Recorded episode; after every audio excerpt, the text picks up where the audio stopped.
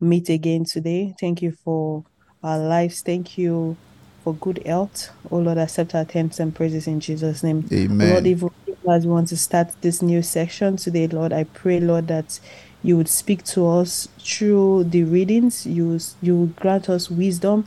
I pray, Lord, that at the end of today, let us have full cause to glorify your name. Let us leave here not the same way we came in in Jesus' Amen. name. In Jesus' mighty name we've prayed. Amen. Amen. Thank you so very much. Again, welcome everyone. Let's begin, as we always do, by reading our permanent memory verses for uh, for this study. So please, uh, wherever you are, you can unmute my, your microphone if you're in a, in a good place. And uh, if you're at gospelbeststudio.com, please do follow us as well. We are now on the second page, page two of that PDF, the outline of the program for today. Okay, our memory verses for today, or for this study, our permanent memory verses for this study. Dearly beloved, I beseech you, as strangers and pilgrims, abstain from fleshly lusts which war against the soul. First Peter 2 11. These all died in faith, not having received the promises, but having seen them afar off, were assured of them, embraced them, and confessed that they were strangers and pilgrims on the earth. Hebrews 11 13. Enter by the narrow gate, for wide is the gate, and broad is the way that leads to destruction, and there are many who go in by it.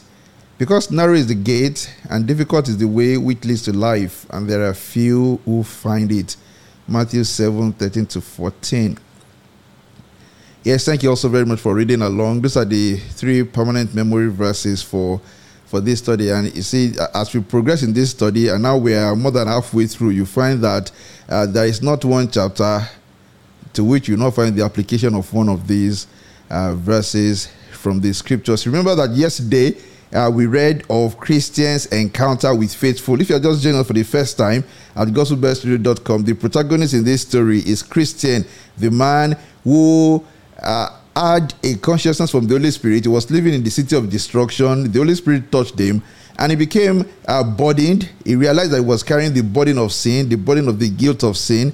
And an evangelist appeared to him and pointed him to the road of salvation, that he had to leave the city of destruction, uh, go through the narrow gate to the cross, and to the road of salvation to travel to the celestial city. So this book is about Christians' journey from the city of the destruction to the celestial city and all the characters and the uh, the trials and the lovely people that he met uh, along uh, his journey to the celestial city. And the beauty of the book is that we all can relate with Christian's experience, all the experiences that he has had. We can relate with those experiences. And many of us have celebrated uh, that uh, the Holy Spirit has spoken to us while reading this book. So, yesterday we read chapter 15, uh, the, the account of Christians meeting with faithful.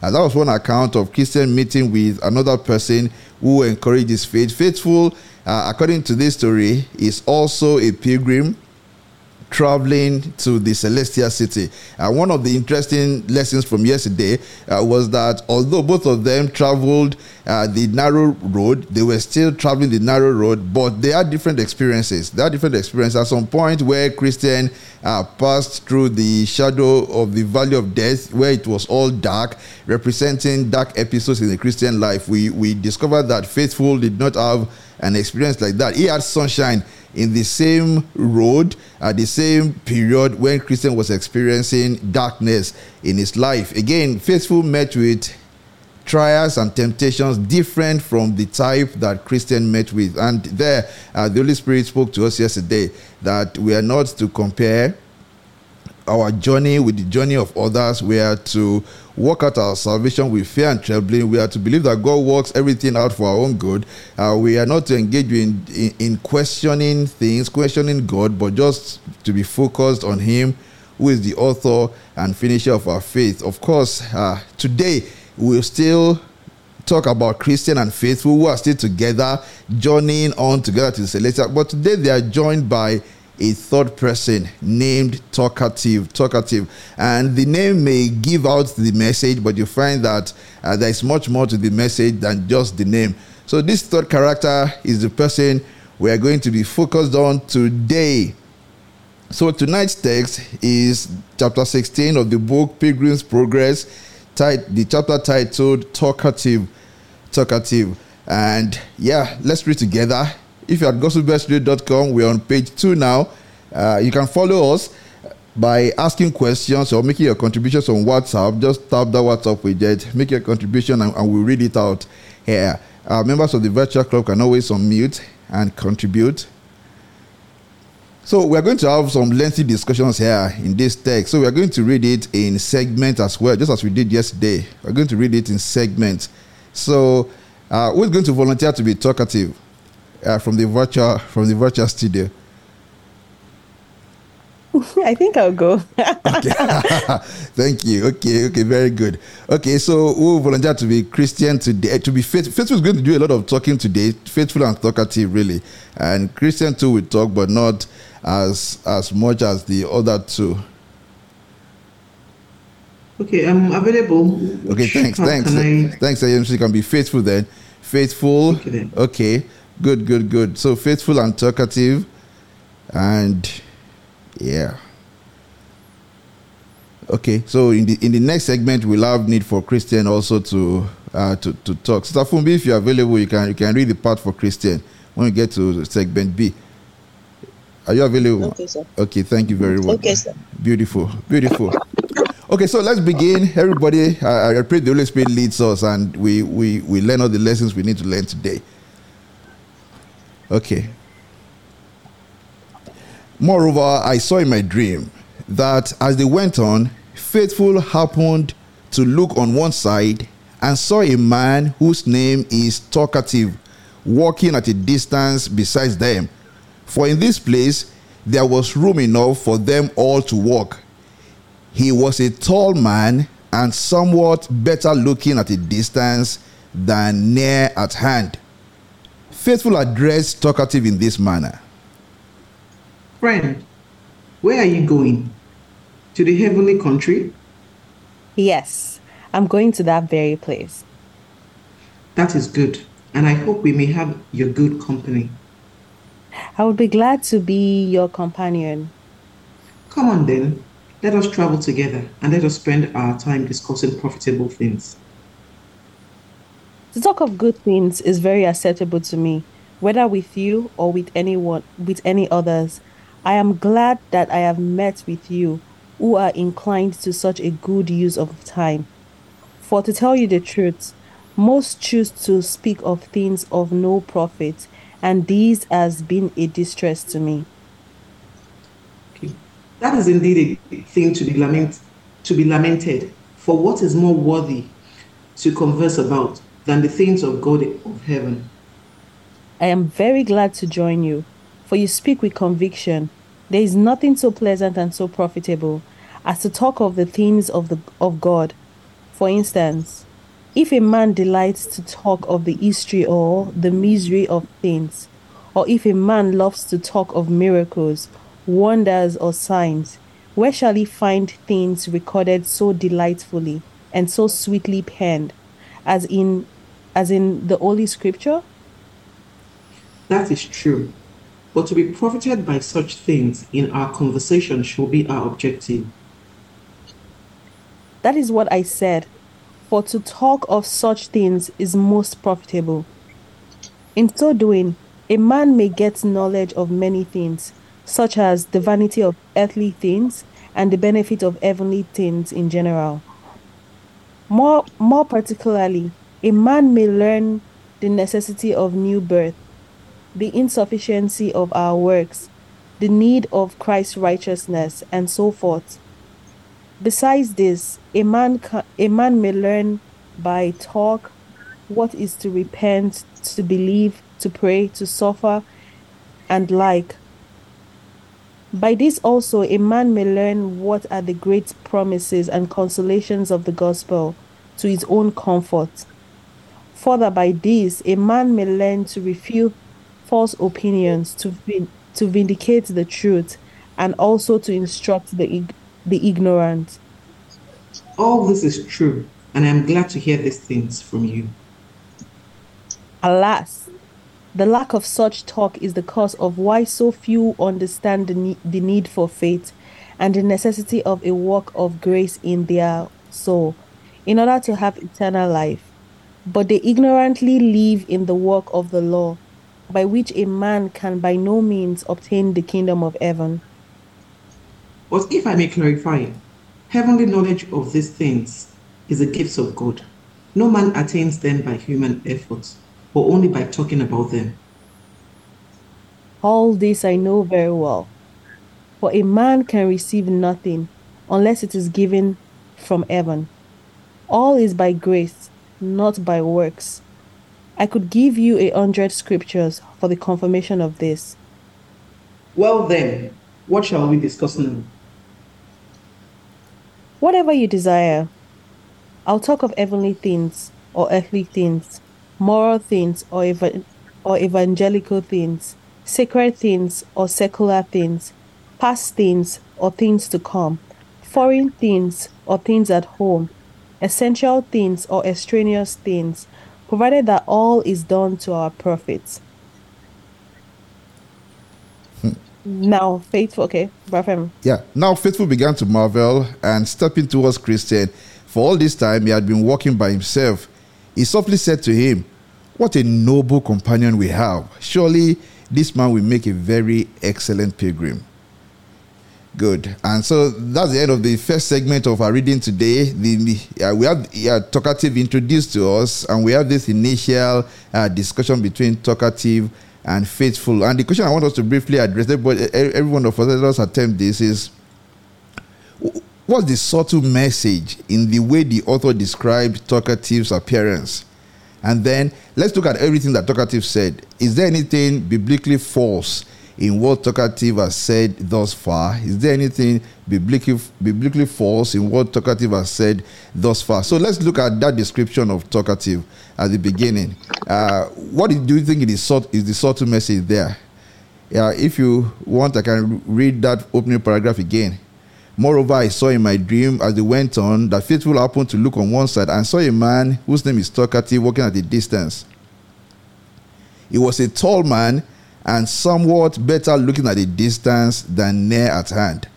Faithful address talkative in this manner. What do you think the author was trying to say there in that description of talkative? Or rather, what's the, what's the description of talkative here that you think is important for us to pay attention to? His height or something else? Um, um, please go ahead. No, go ahead, please. well, I'm just thinking that is it like a deceptive um, personality? Exactly. You know? Yeah, a deceptive. You know, from afar he looks so mm-hmm. good looking, but when you get closer to him, mm-hmm. um, giving you a different um, vibe. Exactly, exactly, and that's what came out to me as well. Uh, the fact that from a distance, uh, it said it looked somewhat better looking at the distance than near at hand, than near at hand, and I mean that's something that we cannot just gloss over. Uh, one should not be like that. Uh, the person will. Uh, once the person draws near, then what do you what do you discover? What do you discover in the person? And as we go along in this study, and uh, let us put this at the back of our mind because at some point we are going to hear Christian uh, telling faithful more about about talkative. Uh, okay, so we have this in the chat room. His physical appearance draws attention to whoever cares to look at him. Hmm, exactly. So exactly. I love what you have written here, Stephen. Thank you very much. So, uh, Stephen, you're absolutely right that this is a case of a man who upon getting close to him, you discover that oh, he's not really as beautiful, or rather as handsome looking, as as comely as he appeared in the distance. In the distance, so uh, that's not who we are called to be. We are called to be people that uh, will be. We are called to be sweet smelling savor, so that when people draw near to us and they actually uh, perceive of the real that we are made of, we, we, they, they give glory to God. Let your light so shine uh, to all men that they see your good work and they give glory to your Father in heaven. Uh, not that from the distance people say, oh, that is a lovely looking person. But I also love this perspective stuff from me saying that uh, it appears, if you look at him being described as tall and then good looking from a distance, somebody whose appearance uh, draws attention. people just see him and say, "Oh, what a tall, uh, good-looking person," and it just draws attention. Uh, the question is, uh, is there substance there? Is there substance there? And what do people really find out when they draw near? And we are going to have more to say about this as we go along, perhaps in the second segment, but I want us to have that at the back of our mind as we go on. And then let us look at uh, the things that Talkative has said thus far in this in this opening segment. Is there anything uh, biblically false in what he has said thus far? Have you found anything in what Talkative has said thus far that is not true? Or that is uh, that is against uh, the the scriptures, anything. I haven't found anything. I think he has said everything right here. He, he appears to yeah. be exactly everything he has said has been like correct, looking on point. In fact, you you begin to wonder, like, I mean, see exactly what Faithful said to Christian towards the end of this segment. Uh, after the initial discussion, Faithful then went to Christian and said, "Wow, well, this is a fantastic companion. What a noble companion we have. Surely this man will make a very excellent pilgrim. Surely this man will make a very excellent pilgrim. But just before we move away from this place, uh, let us look at uh, that lengthy statement by Talkative, where he, described all the benefits of talking about spiritual things. I, I'm on page three now you see one, two, three, the, the, the fourth paragraph said, That is what I said. For to talk of such things is most profitable. And then he now listed all the benefits of uh, talking about about uh, those glorious and profitable things. Bonale, you want to say something? Oh no, so I was just going to I think uh sorry. I was no, I was going to say something about um talkative when you said that uh I'm trying to. Okay, the last question, mm. the last question you asked about if what the things you were you were saying was fine. I was like, mm. yes, I agree to that, and also I decided to actually Google what talkative meant. Mm. Right, definitely, I understand the literal It meaning of being, meaning, yeah, but, but just for that, so it says that someone who is fond and given to talking, and the similar thing is more like someone who who is blabbling, gossiping um, communicative. And there was something I saw that got my attention. So, mm. what does a talkative person mean? Right? It's more like a person who talks a great deal. Talkative is a neutral, mildly unfavorable word applied to a person who is inclined to talk a great deal, sometimes without significance. Mm. So it's more like now it's making some sense, but yeah. like I think um down the line. The, along the line my what he's even saying might not be even something he's put into practice and he might just be talking and talking and all. So yeah that's what i was trying to say. Okay good good good good. Uh, and you, are right on you, are you're on the right path. So uh, it is important for us to uh, to understand the, this character very clearly. Number one so tall and good looking from a distance and then a fantastic conversationalist, a, a fantastic talker. Uh, clearly, uh, I mean, if you, if you look at this opening opening segment, uh, whatever before Faithful would conclude on something, uh, talkative that's what I said, and then talkative would even ex- expand on it. It would even make it even more grand in its description. Faithful said.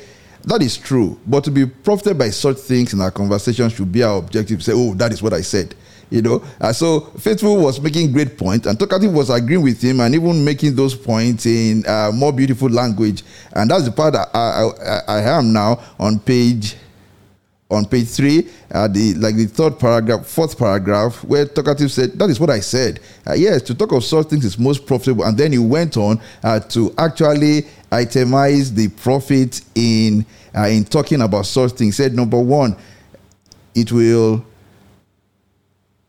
he said, number one, we're going to learn of the necessity of the new birth, which is true. We are going to learn of the, when you talk about the scriptures, he said you will learn of the necessity of the new birth. You must be born again, which is true. The insufficiency of our works, uh, by the works of flesh, no man shall please God, which is true. The need of Christ's righteousness, meaning that we have no righteousness of our own, which is true, and so forth. He said, besides, a man may learn by talk, and this is true. We may learn by talk, what, when we talk, what it means to repent, to believe, to pray, to suffer, and the like. A man may also learn what are the great promises and consolations of the gospel to his own comfort. Further, a man may learn how to refute false opinions. And, and, and is that not true? When we have conversations like this, we go to, uh, we listen to sermons or we have Bible studies or like what we do on, on the Lord's side, we learn how to refute false opinions. So these things are good. And so all we can say now is so far, so good. So uh, we, we asked that question in the notice for this process. What can be wrong uh, in wanting to talk? Talkative just wants to talk. And what can be wrong in wanting to talk? That's what we're going to find out now in the next segment. Okay, if we're ready, we can move on now. We're on page four now. Uh, the part titled B. So, uh, faithful Christian. Yes, now this is where Christian will have uh, some work to do. me. This is between faithful and Christian now. Good. I think you're about to start. You're supposed to start. Yeah, I'm supposed to start, but I'm waiting for Stafumbi to unmute. Who uh, she'll be reading the part of Christian. So Stafumbi, please, please stay on, on standby. Good. At this, Christian meekly smiled and said, This man with whom you okay, good. That, that's for Christian. Again, at this, Christian meekly smiled and said, This man with whom you are so enamored will beguile 20 people who do not know him with that tongue of his. Do you know him then? Faithful. Yeah, faithful as right. She said, Do you know him then? Hello. Wow. I think your network, Safumi, said, we can hear you. Oh, know him, yes. Uh, yes, better than he knows himself. Tell me, what is he? His name is Socrates, and he dwells in our own town. I am surprised that you are a stranger to him. Yet, that is somewhat understandable because our town is so large. Whose son is he, and where does he dwell? He is the son of Saywell and lived on Prancing Road.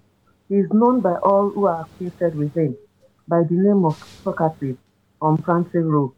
Notwithstanding his fine song, he is but a sorry fellow. Well, he seems to be a very charming man.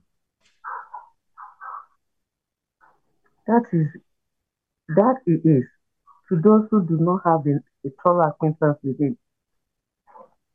He appears good at a distance, but up close is quite the opposite. You're saying that he is a charming, is a charming man, brings to my mind what I have observed in the work of the painter, whose pictures look best at a distance, but very near they are quite unattractive. I almost think you are not serious because you smiled. God forbid that I should jest. Although I smiled in, the, in this matter, or that I should accuse anyone falsely, I will tell you something more about him. Talkative is for any company and for any talk, just as he now talks with you. So he will talk when he's at his and the more drink he has in his head, the more talk he has in his mouth. True religion has no place in his heart, or house, or conduct. All his boasted religion lies merely in his tongue. Then you have been greatly deceived by this man. deceived? You may be sure of it. Remember the proverb. They say, but they do not do. For the kingdom of God is not in word, but in power. It talks of prayer, of repentance, of faith, and of the new birth. But he only knows how to talk of them. I have been in his family and have observed him both at home and abroad. I know what I say about him is the truth. His house is as empty of religion as the white of an egg is of flavor.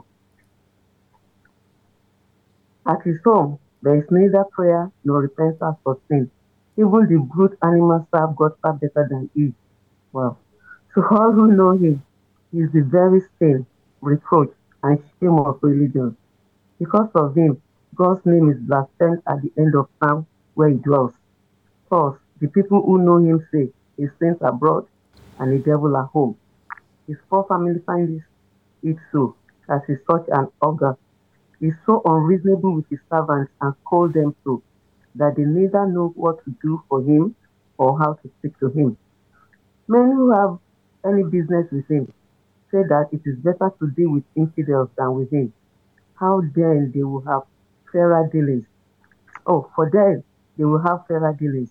For talkative will go beyond them to defraud, beguile, and cheat them. He also brings up his sons to follow his steps, and if he finds in any of them a foolish timidity, for so he calls the first appearance of the tender conscience, then he calls them fools and blockheads, and we neither employ them nor recommend them to others. For my part, I am. I'm of opinion. Can you scroll up? Can you scroll up? Yes, I have. I'm of the opinion that he has. Okay. Okay. From okay. Um, opinion that he has by my wicked by his wicked life caused many to stumble and fall, and will be, if God does not prevent it, the ruin of many more. Well, my brother, I am bound to believe you, not only because you say that you know him, but also because, like a Christian, you give honest reports of men. For I know that you do not speak these things out of ill will, but because it is the truth.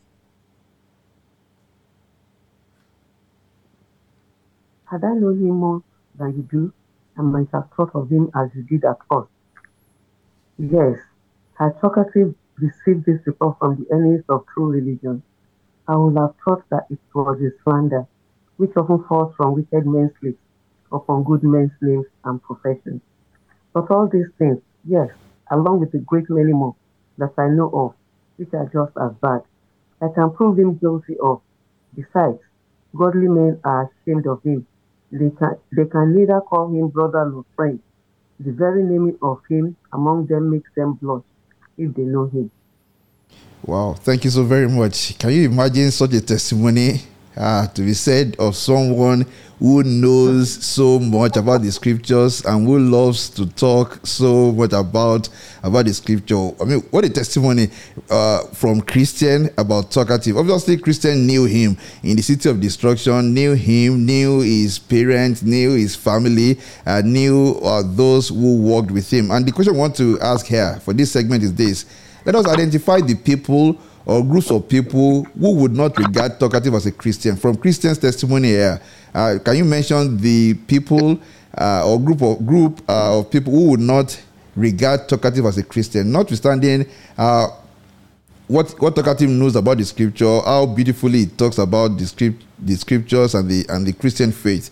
Who are the people who would not regard him as Christian? And do the opinions and testimonies of these people hold significance in evaluating someone's faith as a Christian? If you have been paying attention, you know that Christian uh, spoke about so many people who would not uh, regard uh, talkative as a Christian.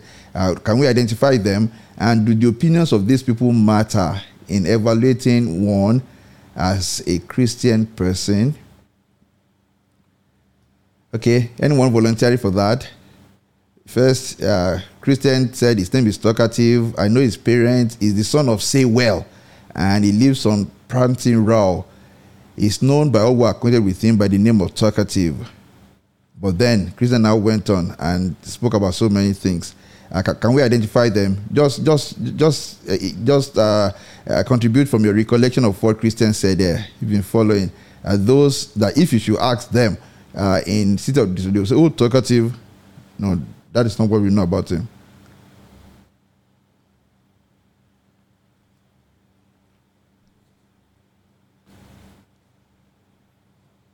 You know, of course, when Christians said all those things, uh, at some point, faithful said, I've been greatly deceived by this man. Go ahead, Stafumbi.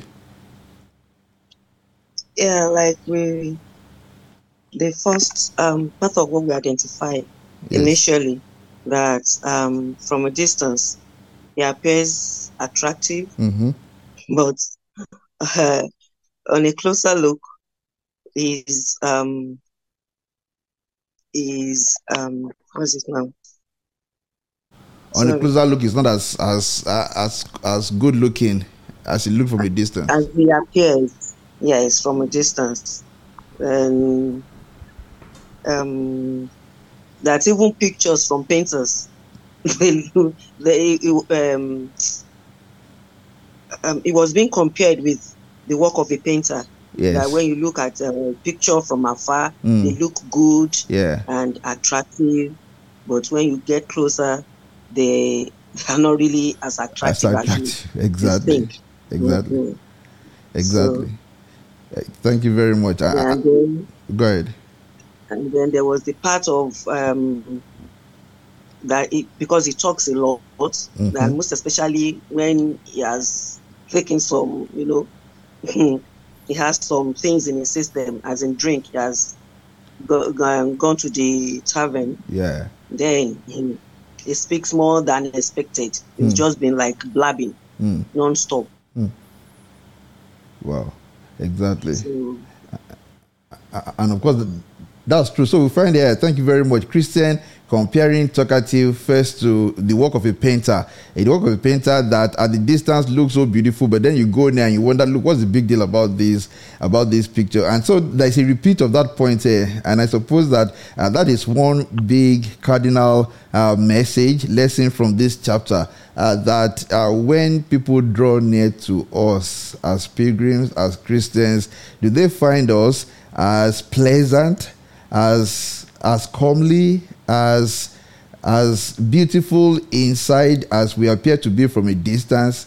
And you know, so, uh, many people say things uh, like this about Christians. I say, look, Christians, and the reason why I don't like them is that, man, if you have to work with them, either uh, business-wise or uh, in some other way, you, you discover that they're not pl- they're not good people. You can't trust them, or they are unforgiving, or they are wicked, or they're not kind. And of course, uh, you, you know, uh, about Christians, it was said that uh, when uh, they were first called Christians in Antioch, it was because people saw them as people who had been with the Lord, and I mean, if there's any lesson from this chapter, this is the, this is one of the most important one. Uh, that when people draw near to us, do they see Christ? Do they see Christ, or is, uh, is Christ only proclaimed in the in the things we say? Uh, that, that's number one. And then the the question we asked, Christian mentioned so many people who would not regard Talkative as a Christian. He said, number one, that his family mm, is empty of religion.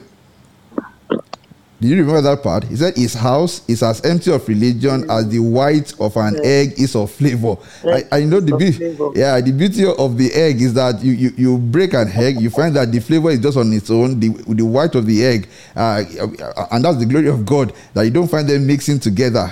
So that is how empty is uh, his house is of religion. So uh, we begin to ask ourselves, uh, although we profess to be Christians and we talk about Christian things,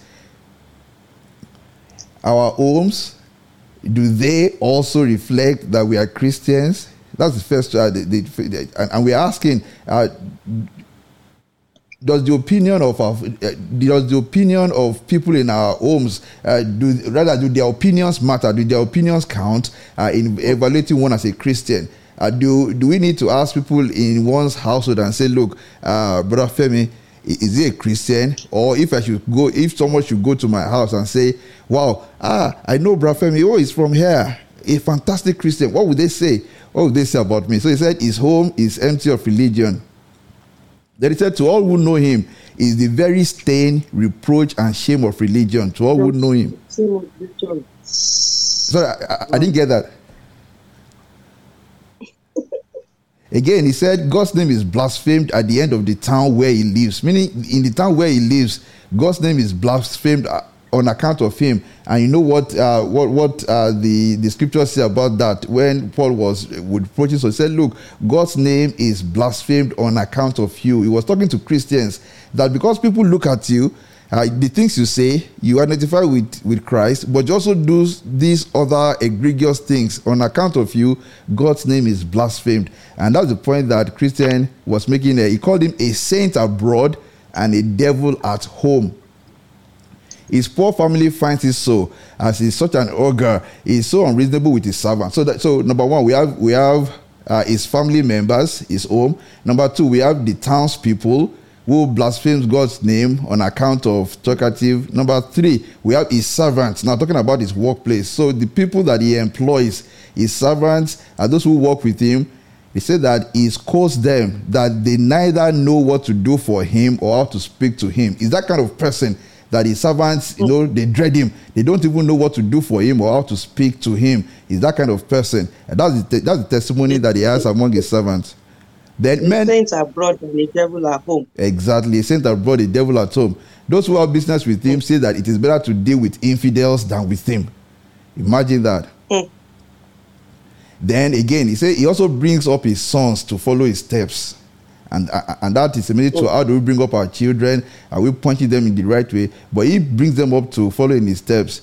And if he finds any of them a foolish timidity, he he calls them tender conscience. That's the kind of person he is. Mm. Is not the person who says, "Look, uh, you should be of tender conscience, so that the spirit can touch you." You know that heart of flesh instead of that of stone. So he brings his sons up to have that heart of stone. Be hard. Don't be of a tender conscience. Nobody can follow Christ who is not of a tender conscience. Must be, be of the conscience that can easily be pricked uh, by the by the Holy Spirit. So his his home, his town, his servants, his children they will not agree with you if you go to them and say, Look, I met Talkative, a fantastic Christian. So the question we're asking is Do the opinions and testimonies of these people hold significance in evaluating someone's faith as a Christian?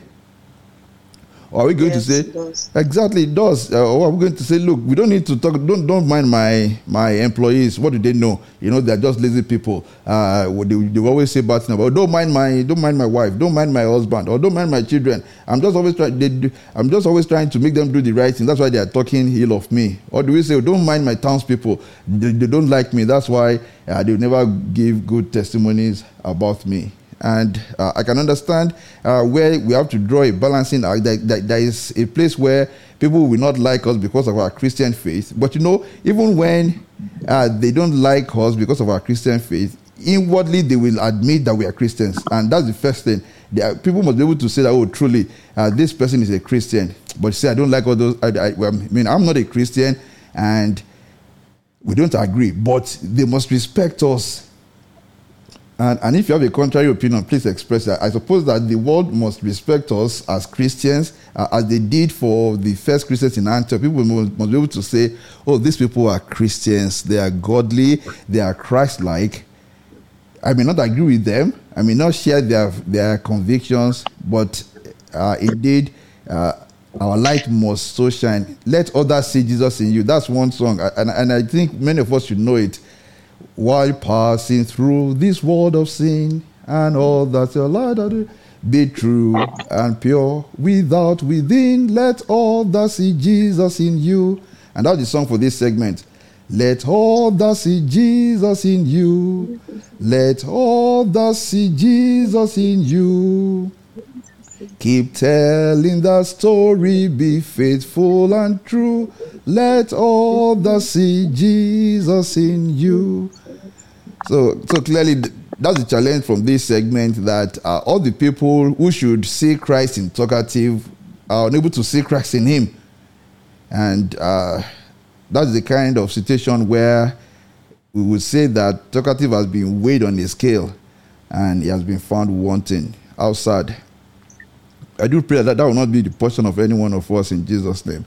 I mean, so many lessons for every one of us to learn here and to ask ourselves and say, hmm, well, those who know me, those I work with, those in my family, uh, those in my home, those in my workplace, uh, would they say of me that, oh, this is a godly person, this is a Christ like person? Okay, let's go to the, to the third segment. We're on page six now. Faithful and Christian still talking here. Well, I see that saying and doing are two different things. And hereafter, I shall better observe this distinction. They are two different things indeed, and are as diverse as the soul and the body are. For the body without the soul is but a dead carcass. The soul of religion is the practical part. The religion that God accepts as pure and faultless is this to look after orphans and widows in their distress, and to keep oneself from being polluted by the world. Talkative is not aware of this. He thinks that merely hearing and saying will make a good Christian, and thus he deceives his own soul. Hearing is but as the sowing of the seed. Talking is not sufficient to prove that. Fruit is indeed in the heart and life. We are sure that at the last day, men shall be judged according to their fruits. It will not be said then, Did you believe? But were you doers or talkers only? Mm-hmm. All shall be judged accordingly. The end of the world is compared to a harvest, and you know men at harvest want nothing but fruit. Not that anything can be accepted by God which is not done in, in faith, but I only desire to show you how insignificant the profession of talkative will be at that day. This brings to my mind that chapter of Moses, by which he describes the clean animals for eating. They are such as part the hoof and chew the cud, not which part the hoof only, or which chew the cud only. The rabbit chews the cud, but yet is unclean, because it does not part the hoof. And this truly resembles talkative. He chews the cud, he chews the cud, that is, he seeks knowledge. He chews upon the word, but he does not divide the hoof. That is, he does not part with the way of sinners. He is therefore unclean. For all that I know, you have spoken the true gospel sense to those texts. And I will add another thing. Paul calls some men, yes, and those great talkers too, sounding brass and tinkling cymbals. They are things without life, giving sound. Things without life, that is, without the true faith and grace of the gospel. Consequently, there are those who shall never be placed in the kingdom of heaven, among those who are the children of life, though their talk is as if it were the tongue or voice of an angel. Mm-hmm. Well, I was not so fond of his company at first, but I am sick of it now. what shall we do to get rid of him? Take my advice and do as I tell you, and you shall find that he will soon be sick of your company too. Hmm. unless God touches his heart and converts it. What will you have me to do? Why? Go to him and enter into some serious discourse about the power of religion. Then ask him plainly when he has approved of it, or that he will, whether the power of religion is set up in his heart, house, and conduct. Exactly. So uh, that's the test. Thank you very much. That's the test that Christian uh, set for for talkative.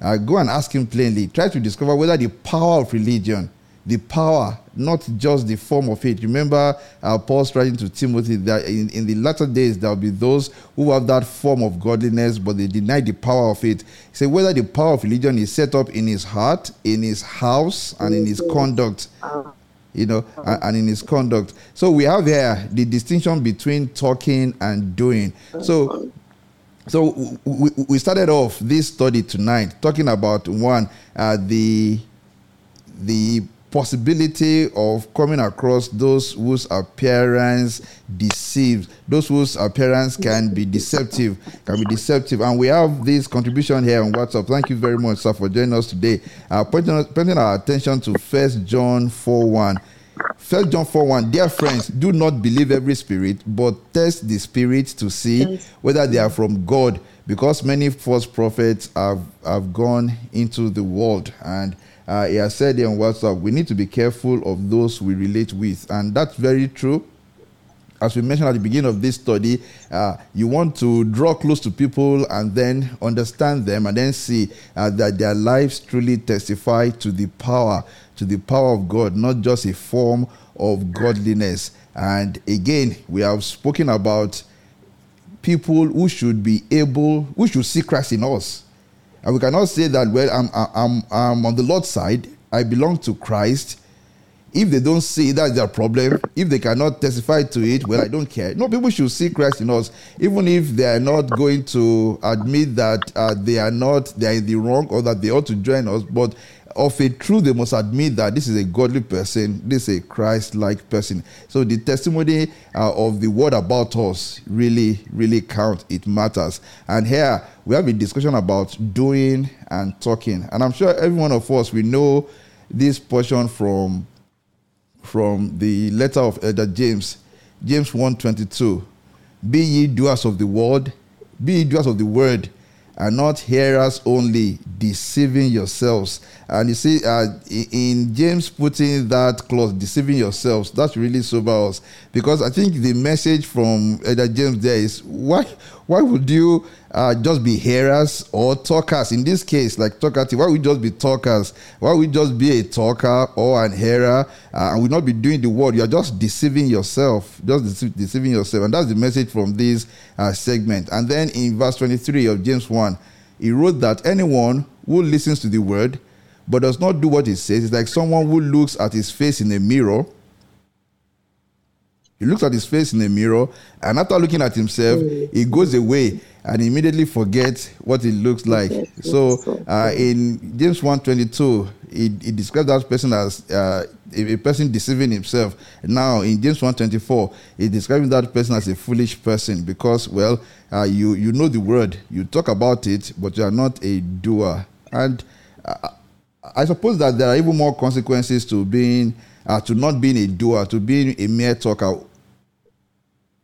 Who wants to talk about that? I mean, in James, James has talked about the consequence of that person being, uh, that person deceiving himself or that person being foolish. But there is another consequence to that of just being a talker and not a doer. If you remember something that our Lord said, anyone who, who wants to uh, volunteer that, if, if it occurs to you, something that our Lord said about those who talk but do not do.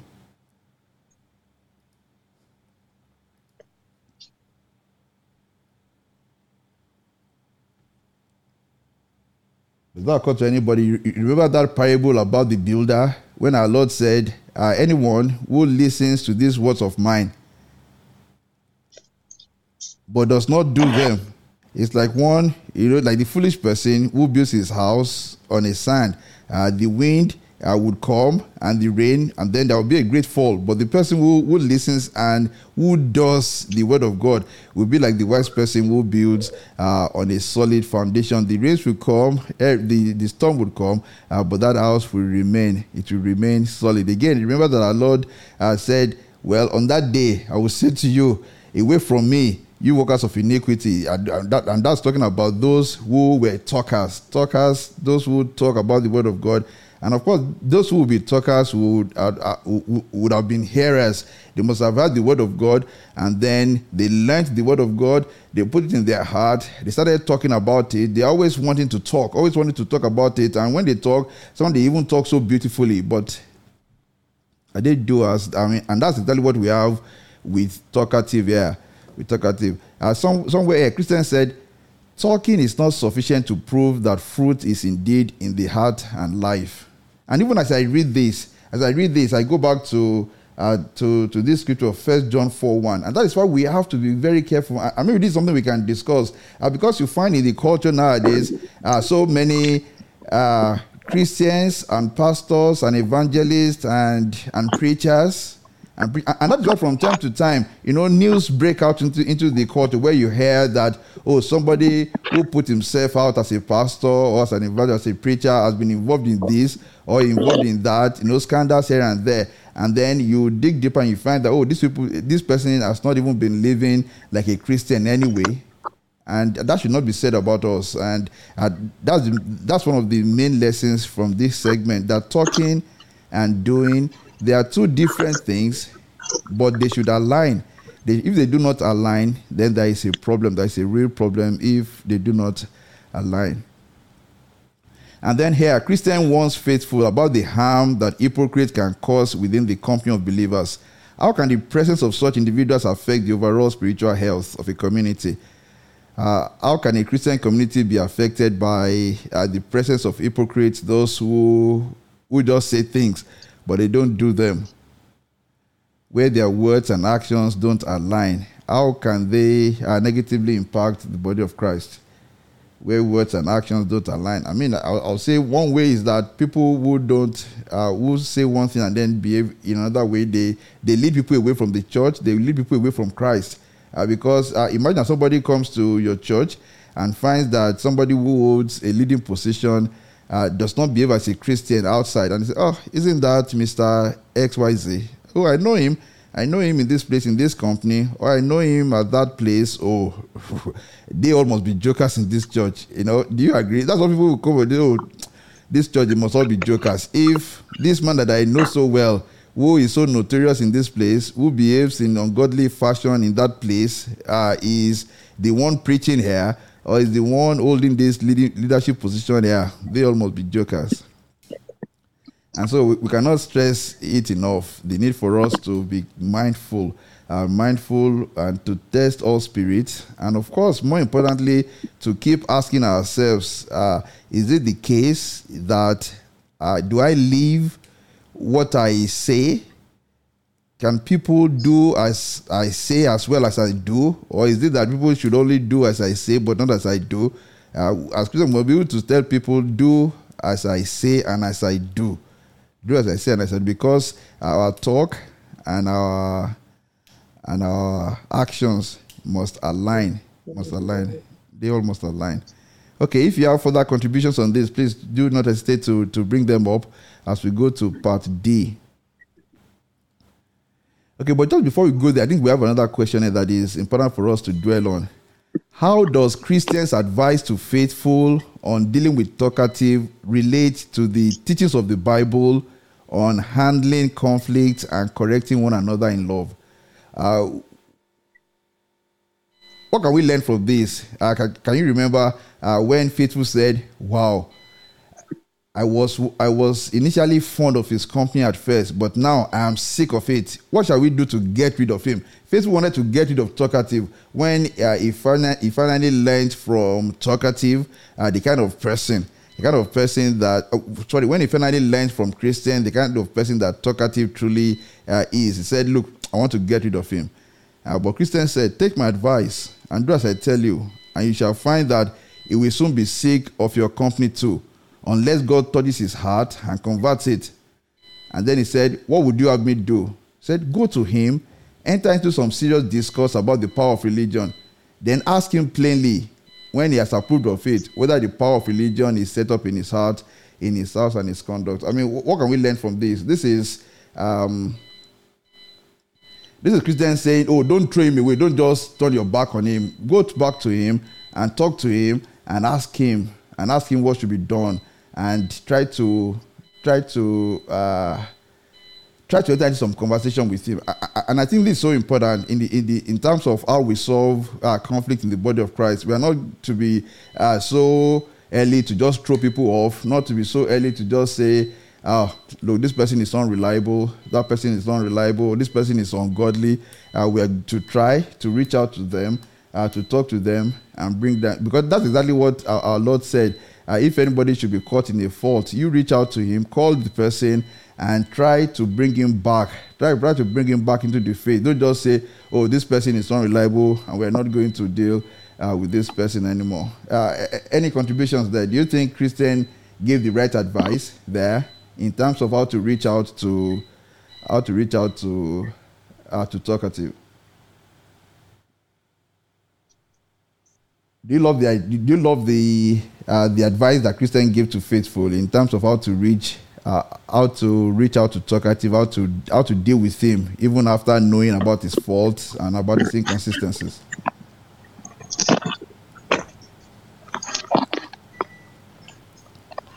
Okay, and, and of course, I do suppose that we all agree with that because that is exactly uh, the Christian way to to to approach matters like this. Okay, let's go to uh, section D here. Uh, now, talkative has now gone back to faithful uh, Talkative has gone back to Faithful and is trying to talk to him. Can we all can, can we unmute now? Uh, Bonale, you're acting the part of Talkative and Faithful. Then Faithful stepped forward again and said to Talkative,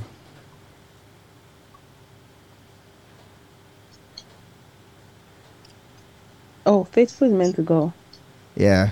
Then Faithful stepped forward again and said to Talkative, Is it with you? Okay. How is it with you? Very well, thank you. I thought we would have had a great deal of talk by this time. Well, if you desire, We shall begin now. Since you left it with me to state the question, let it be this How does the saving grace of God reveal itself? When it is in the heart of a man. I perceive then that our talk must be about the power of things. Well, it's a very good question, and I shall be willing to answer you. First, where the grace of God is at work in the heart, it causes there a great outcry against sin. Secondly, wait a moment. Let us consider one thing at a time. I think you should rather say, saving grace reveals itself by inclining the soul to abhor its sin. Why? What's the difference? What's the different what difference is there between crying out against sin and abhorring of sin? Oh, a great deal. A man may cry out against sin out of principle, but he can only abhor sin by virtue of a holy antipathy against it.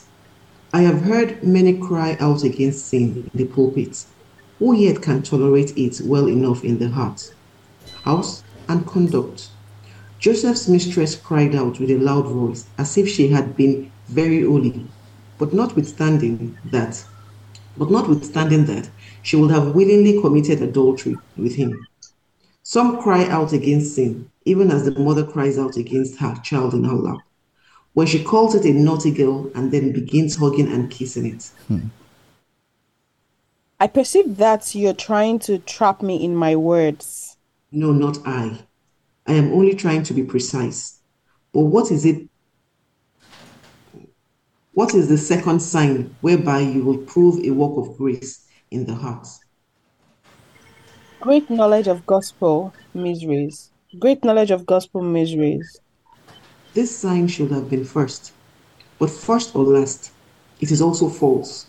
For knowledge, great knowledge of the mysteries of the gospel may be obtained and yet there be no work of grace in the soul.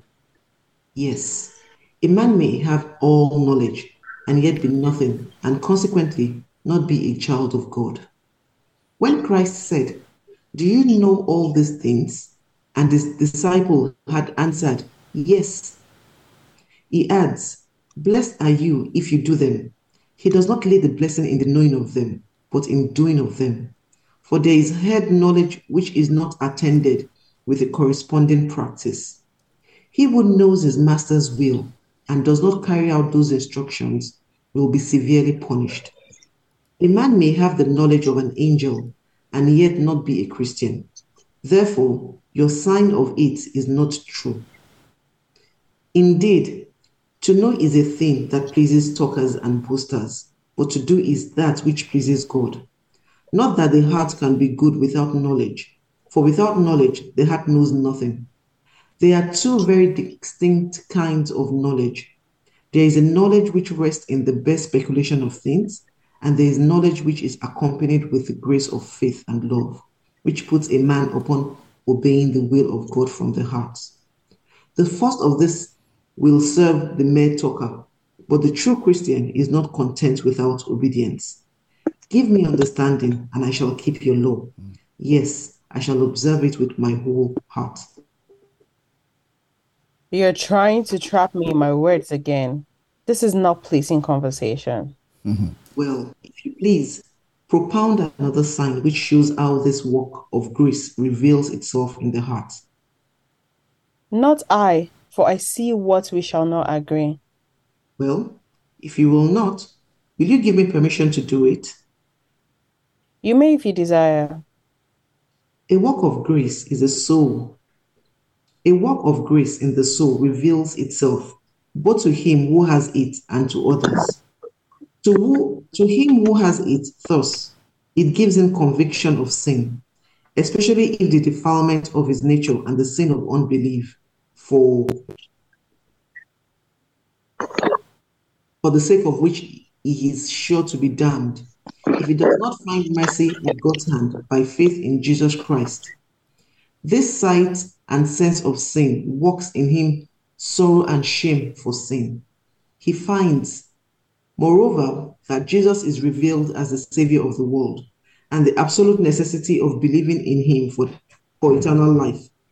Whereby he hungers and thirsts after him, to which hungerings and thirstings the promise of salvation is made. Now, according to the strength or weakness of his faith in his Savior, so is his joy and peace, so is his love to holiness, so are his desires to know him more and to serve him in this world. But though it reveals itself thus unto him, yet it is but seldom that he is able to conclude that this, a, this is a true work of grace. For his corruptions, along with his sins, tainted reason, cause his mind to misjudge in this matter. Therefore, a very sound judgment in him who has his this divine work is required before he can, with certainty, conclude that he has a genuine work of his of grace in his heart. Now to others, this work of grace is thus manifested. First, by a heartfelt confession of his faith in Christ. Secondly, by a life consistent with that confession, namely a life of holiness, heart holiness, family holiness, if he has a family, and by conduct, holiness in the world. This work of grace in his heart teaches him inwardly to abhor his sin and himself for his sin in secret. It also teaches him outwardly to suppress sin in his family and to promote holiness in the world, not by talk only, as a hypocrite or a talkative person may do, but by a practical obedience in faith and love to the word of God. And now, sir, as to this brief description of work of grace and also the manifestation of it, if you have anything to object, then object. But if not, then give me permission to propose a second question to you. My part is not now to object, but to hear. Let me therefore have your second question. It is this Do you experience this first part of this description of a saving work of grace? That that is, does your life and conduct testify to the same? Or is your religion only in word and tongue, but not but not in deed and truth? Please, if you decide to answer me, then say no more than you know that God will acknowledge as true. Also, say nothing but what your conscience will justify you in, for it is not he who con- commends himself who is approved, but he whom the Lord commends. Besides, to say that you are such and such when your daily conduct and all your neighbors can tell that you are lying is great wickedness. Okay, go ahead. Barney can read that part. Talkative then again. Okay. Oh, Talkative then began to blush, but recovering himself, Itos replied, You're now discussing upon a person's experience and conscience and appealing to God for justification for what is spoken. I was not expecting this kind of discourse. Now I am disposed to answer such questions because I am not obligated to do so unless you have appointed yourself to be my teacher. And even if you should do so, I refuse to make you my judge. But please tell me, but please tell me why you ask me such questions. Because I saw that you were so eager to talk, and because I did not know if you had anything but mere notions. Besides, to tell you the truth, I have heard of you that you are a man of whose religion lies only in talk and that your conduct gives your profession the lie. They say that you are a, a blemish among Christians mm. and that religion fares the worst because of your ungodly conduct, that some already have stumbled because of your wicked ways, and that more are in danger of being destroyed thereby. Your religion and an ill house and covetousness and impurity and swearing and lying and vain company keeping all join in your conduct the proverb is true, which is said of a harlot, namely, that she is a shame to all women. Just so you are a shame to all professors. Since you're ready to believe any report and to judge so rashly as you do, I cannot but conclude that you are some peevish or critical man, not fit to be discussed with. So I bid you farewell. Then go ahead. Go ahead. Then Christian came and said to his brother Faithful, I told you what will happen. Your words and his lust would not agree. He would rather leave your company than reform his life. But he's gone. Let him go. The loss is no man's but his own. He has saved us he has saved us the trouble of leaving him, for he had continued with us. He would have only been able to he would have only been a reproach to our company. Besides, the apostle says, Withdraw yourself from such people. But I am glad that we had this little discourse with him, as perhaps he will think of it again.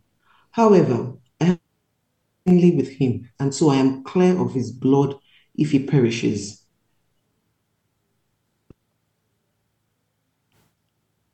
Christian, Christian. Christopher Berry there. You did well. Um, Okay, and then Christian said, You did well to talk so plainly to him. There is very little of this faithful dealing with men nowadays, and that makes religion a stench in the nostrils of many. For these talkative fools, whose religion is only in word, and are debauched and vain in their conduct, being admitted into the fellowship of the godly, only puzzle the world, blemish Christianity, and grieve the sincere believer. I wish that all men would deal with such hypocrites as you have done. Then they would either become sincere believers, or the company of saints would be too odd for them to remain in. Then Faithful said, How talkative at first lifts up his plums. How bravely does he speak. How he presumes to drive down. Sorry, Sister James, you have to unmute, sorry. Okay, sorry. Okay, then Faithful said, Yes. How talkative at first lifts up his plumes. Go ahead. Um, how bravely does he speak. How he presumes to drive down all before him, but so soon. As Faithful talks of hard work, like the moon that's yeah, please can you move it up a bit? I can't see. Sorry. As Faithful talks of hard work, like the moon, that's past the fool, into the wane he goes, and so will all, but he who hath work knows.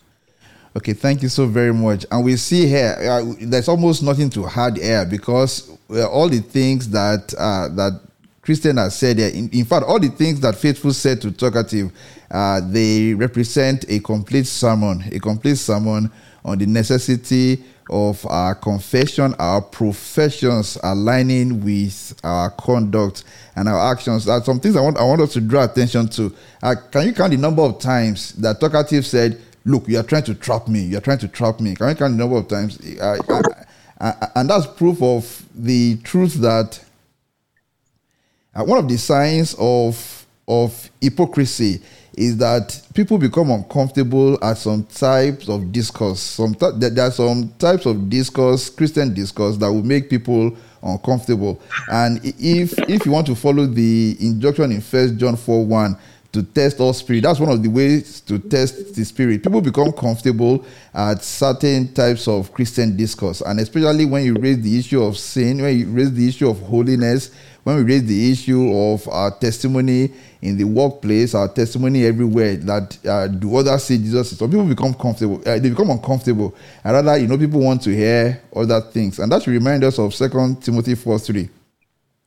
So for the time, for the time will come when people will not put up with sound doctrine. Instead, to suit their own desires, they will gather around them a great number of teachers to say what their itching ears want to hear. What their itching ears want to hear. So obviously, uh, Talkative was comfortable as long as the discussion was about the things that he wanted to talk about. But when it comes to these things that the Holy Spirit wants to talk about, or some parts of the Christian teaching, they become very uncomfortable.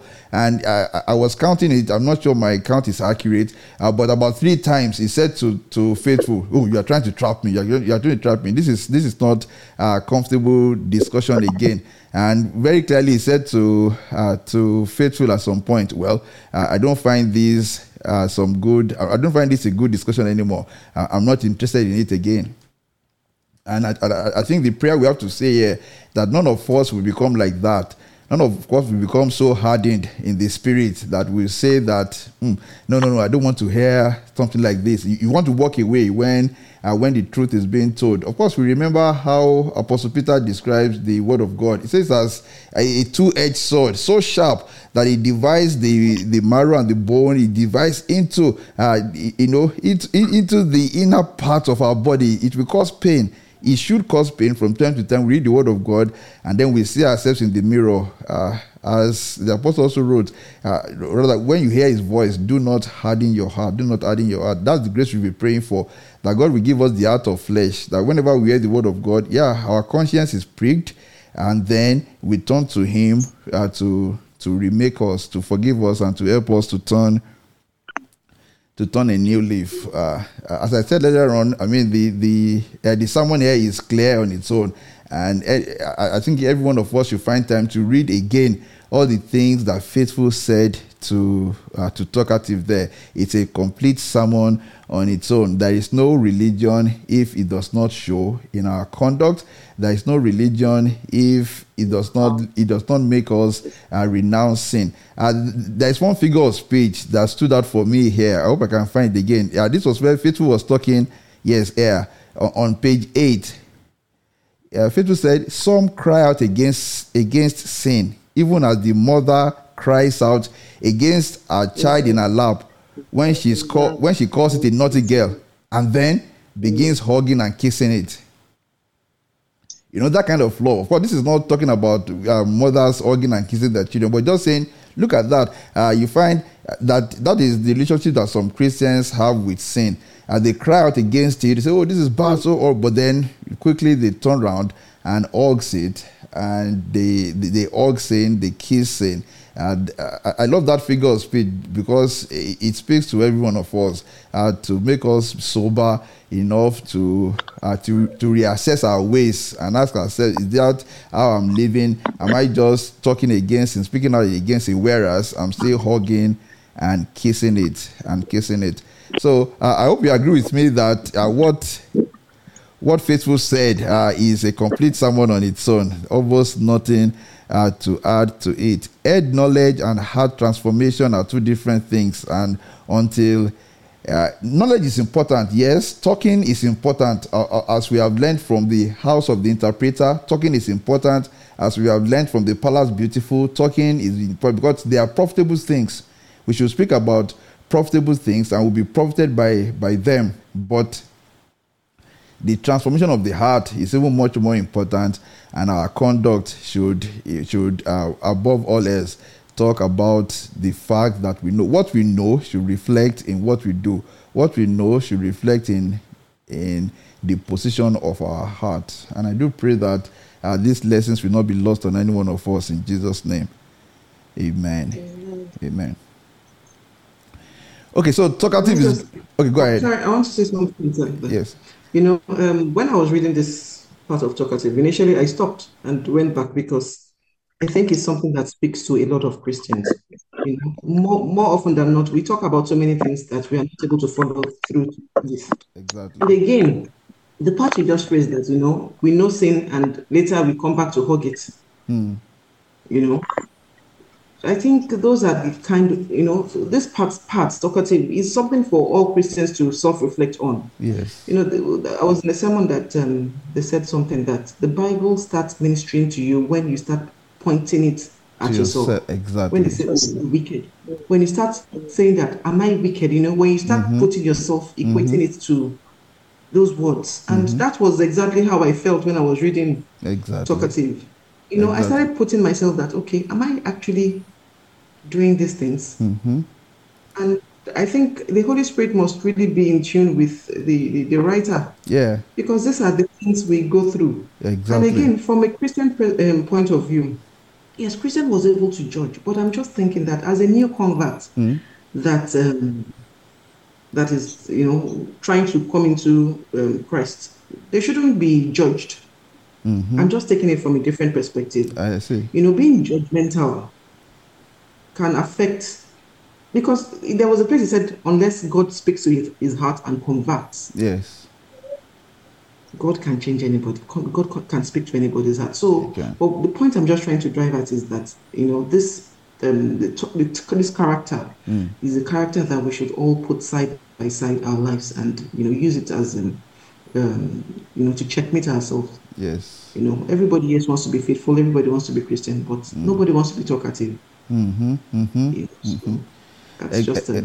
exactly, and you're absolutely right. I, I, love the first point you made that uh, anytime we encounter the Word of God, the first thing is to is to open ourselves to the Word, let it point at us, let that double-edged sword do its work in our lives. And I mean, the purpose of this is not to look at talkative as that third person, as that someone, that that brother, that sister, but to ask each of us to ask himself, to ask ourselves, and say, hmm Am I this character talkative? And I, I and I'm sure I do not know about you, but I, I see myself. I see areas where I said, hmm, I must take it. And of course, Paul himself must have seen himself that way at some point. In First Corinthians 9:26, Paul said, I do not run like someone running aimlessly. I do not fight like a boxer beating the air. No, I strike a blow to my body and I make it my slave, so that after I have preached to others, I myself will not be disqualified for the prize. And that's so important for every Christian, not only preachers, not only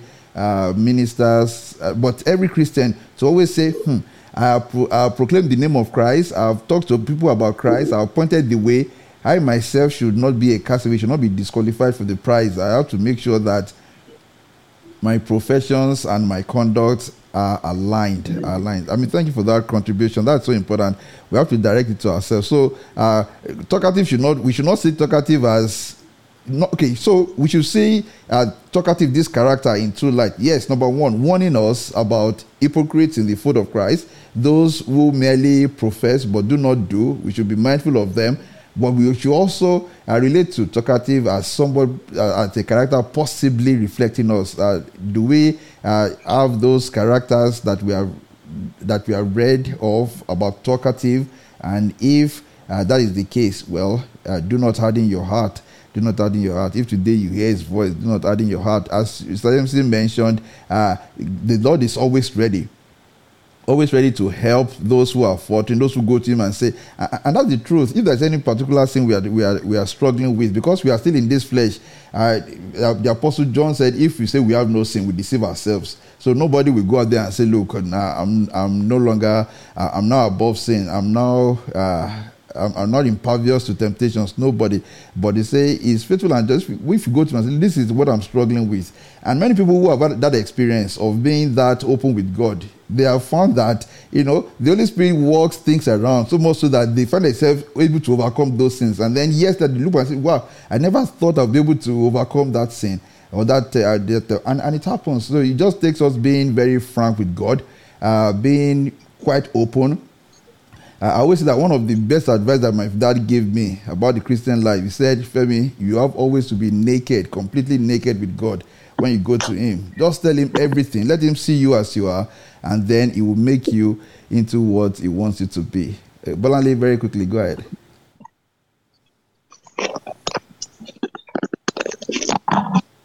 Also i was also going to like and that way i was looking at talkative is also about the fact that it's also very knowledgeable right? Mm-hmm. and that also spoke to me. Like it's just like the way we we might have so much knowledge about the bible but we are not even applying it into our lives yeah. right? So it's just more like it's just some people they can you can meet certain christians or even we as like we could also be victim of this whereby we have the knowledge of this oh yes the bible said this this this this but we're actually not applying it we're just we're just speaking, we're just speaking. based on just speaking because we know all these things but we've not actually even taken it in mm-hmm. to actually even understand the meaning or to actually apply it into our lives mm-hmm. so i feel like um we should also take note of that too exactly. that's my contribution Thank you very much. Exactly. That head knowledge is not enough. It's not enough just to know, but we must also also apply it to understand and beyond even understanding to act it out, to let it influence our conduct every time. Thank you also very much. Okay, let's go to the concluding part of this of this chapter. E, we find uh, this Christian and faithful meeting with the evangelist again. So, Bali, you're going to read the narrative part now, since uh, talkative, uh, your your former character has walked away. Glory to God. So, the. Okay, should I go now? Yes. First, they were they went on talking of what they had seen along the way, which made their tedious journey easier. For now they were traveling through a wilderness. When they were almost out of this wilderness, Faithful happened to look back and spotted someone he knew coming after them. Oh, said Faithful, brother, someone is coming. Then Christian looked and said, It is my good friend Evangelist. Yes, and my good friend also said faithful, for it was he who showed me the way to the gate. Mm.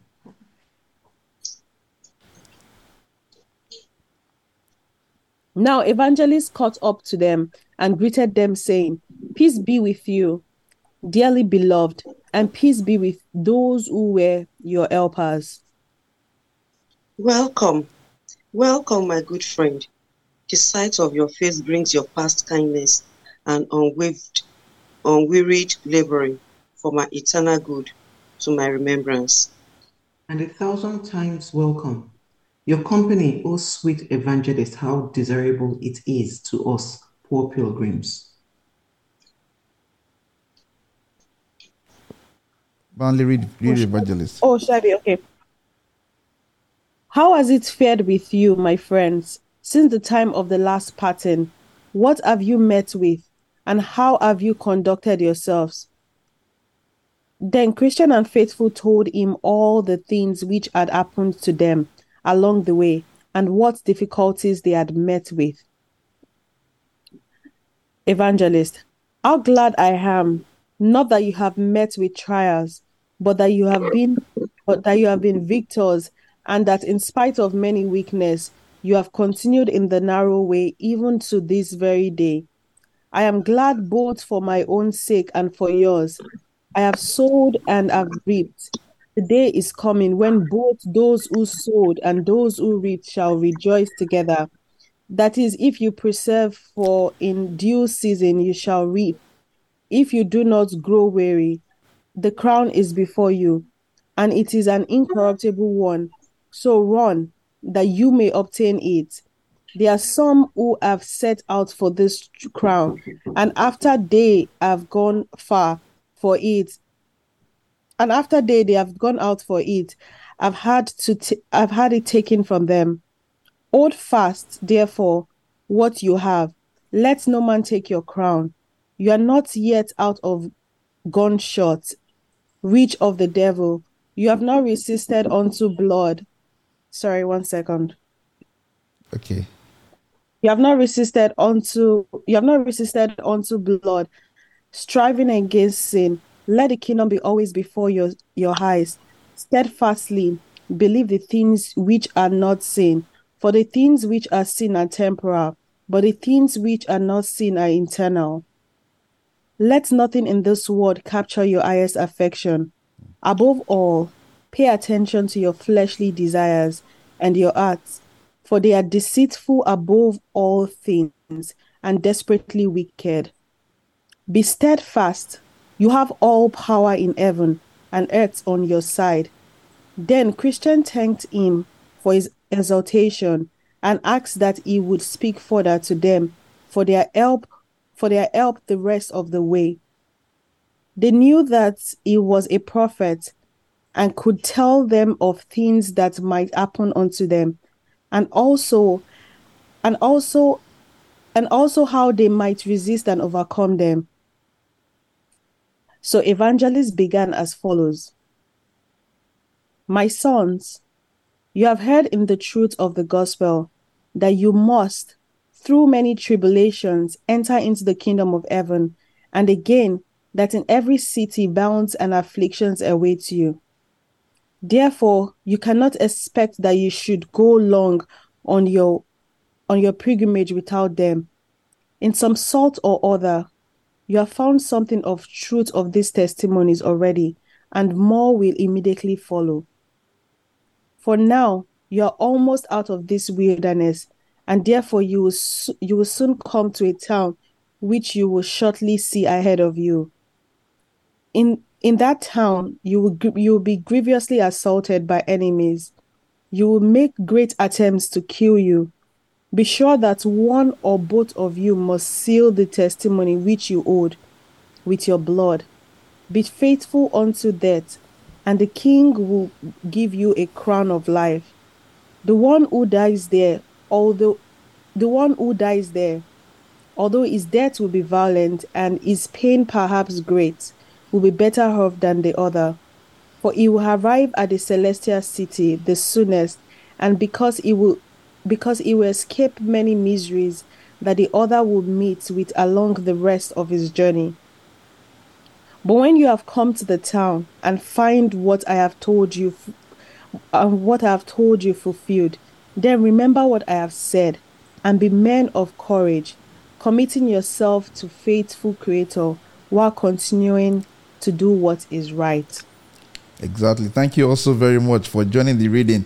Uh, so the evangelist appears to them again, and both of them, you know, testify to what benefit and what benefit the, evangelist has been to them in their Christian pilgrimage. That's a reminder to us uh, as evangelists, as people who are mentoring others. We are not to take a back step. We are not. We are to always follow up with the people uh, that the Holy Spirit is leading us to help uh, in their pilgrim journey. So it's fact that the evangelist has never been far away from Christian. He, he always appears at just the best moment, the opportune moment, and he has been of benefit to them again. And, and, and let us recall what he said to them. He said, Look, uh, there is no time to rest. That's what he said to them. You are still, you are not out of gunshot territory, meaning that uh, there is no time in the pilgrimage that we can say, Well, uh, well, we have overcome so much, so let us just take it easy.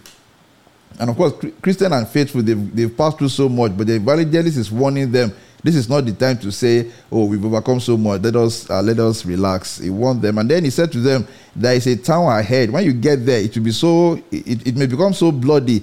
Indeed, one of you uh, may be killed." In that other time. Say, if that should happen, if that should happen, just uh, take it in your stride and, and know that whoever uh, is taken first, whoever dies for the sake of the gospel, uh, has just been spared further uh, further troubles in this world. And you know, uh, uh, we're, we're going to leave that theme until we get to that portion in this scripture, rather in this book. Let us leave that theme until we get to that portion in this in this book, because now we have Christian and faithful going on together, both of them are faithful to their call, uh, but uh, one of them will be taken. And, and if one is taken, uh, how do are Christians expected to react when uh, somebody dies in the Lord? But we can leave that theme until we get to that portion of of the story.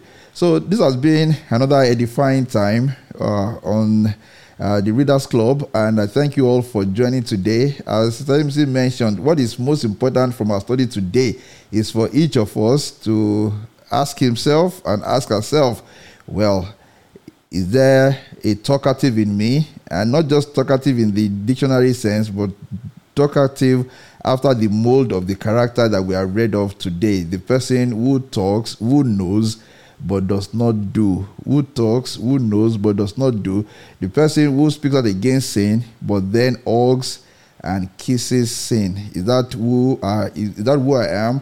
Is that who you are? I mean, that's the question we need to answer, and I pray that the Holy Spirit will help us to answer faithfully, and where we have been found wanting to go back to the Lord and say, Lord, help me, and indeed, the Lord will help anyone who turns to Him. Thank you also very much. Any uh, any takeaway points, any parting words, any other contribution? If you have one, please do feel free to to share it. Okay, we have this. Thank you, Ma, for Grammar S. Let me quickly read it on on WhatsApp. The letter kills, but the spirit gives life. Okay, exactly. And, that, and that's from Second Corinthians 3 6. The letter kills, but the spirit gives life. We must call for the spirit's help when we are finding it difficult to live out what we learn in our everyday life. Exactly. Uh, because none of us is able to live out uh, the scriptures, none of us is able to satisfy the Lord, none of us is able to live as expected. I remember what the apostle wrote it is Him who works in us to will and to do. So it is even the grace of God that gives us uh, the ability to will it, to even want to do what is right, and then to actually do it. Again, Grandma is right that the Holy Spirit supplies the entangle. Yeah, the Holy Spirit supplies the power to do God's will. Exactly, Philippians four thirteen. Exactly, it is He who works in us to will and to do what is acceptable in His sight. It's the Holy Spirit. So uh, this is a call. Uh, what I see from this contribution is uh, a call for us to lean on on God, to look to Him, to ask for the help of the Holy Spirit. Uh, so number one, it is not for us to know or to talk it is important for us to do. But it is not enough for us to know that we need to do. It is important for us to go to the one who can give us the grace to do. Uh, and I hope you get it. It is not enough to know or to talk, but it is more important to do. But it's not enough to know that we need to do. It is of utmost importance for us to know that we can only do these things by relying on the power of God. So perhaps the ultimate lesson, the ultimate call here is for us to rely on Him who is able to help us. Thank you so very much. He who would valiant be against all disaster, let him in constancy follow the Master.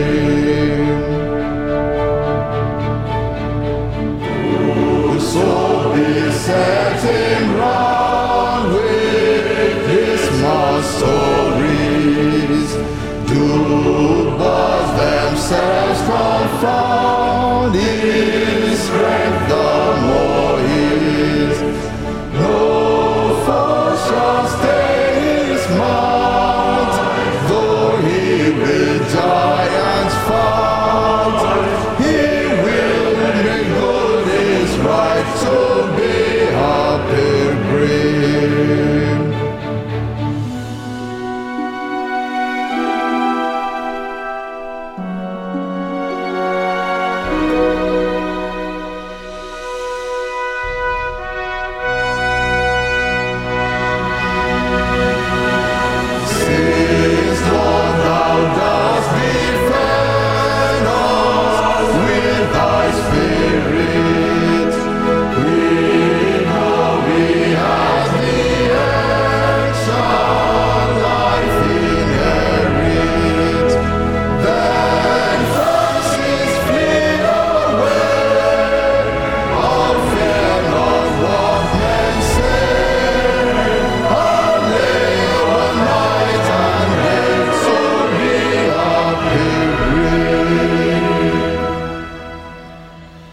do pray that God will give us the grace to labor night and day to be a pilgrim.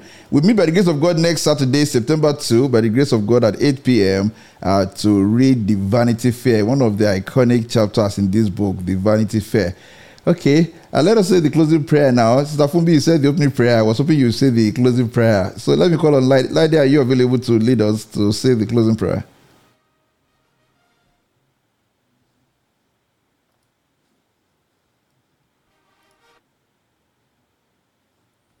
Okay.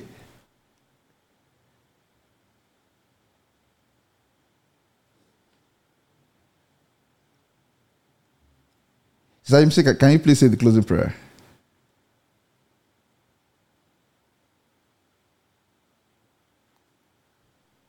Okay. Um, in Jesus' name. Amen. Father, we thank you for this time. We thank you for what we have learned. We thank you for everything that we have read. Father, we pray, O Lord God, that you let everything that we have read, let it speak to our hearts, O Lord God. Amen. Let it speak to us. Let it teach us right in the mighty name of Jesus. Amen. We pray for the Holy Spirit to walk with us, to guide us in all we do in the mighty name of Jesus. Amen. We pray for supernatural grace, that your grace will abound in our hearts in the mighty name of Jesus. Amen. Father, Lord God, we commit everyone listening to this um to this um book, Father, Lord God, we pray, oh Lord God, that the Holy Spirit will speak to their hearts as well in the mighty name of Jesus. Amen. We commit our week to your hands. We pray, oh Lord God, you go with us, you go before us, and you make every crooked path straight in the mighty name of Jesus. Amen. Heavenly Father, we thank you for the privilege of this saving grace. We thank you for your love. We thank you for your care. Thank you, And we just want to say we are covered with your blood, Amen. and no evil shall befall us in the mighty name of Jesus. Amen. Thank you, Lord God, for in the mighty name of Jesus Christ we have prayed. Amen. Amen.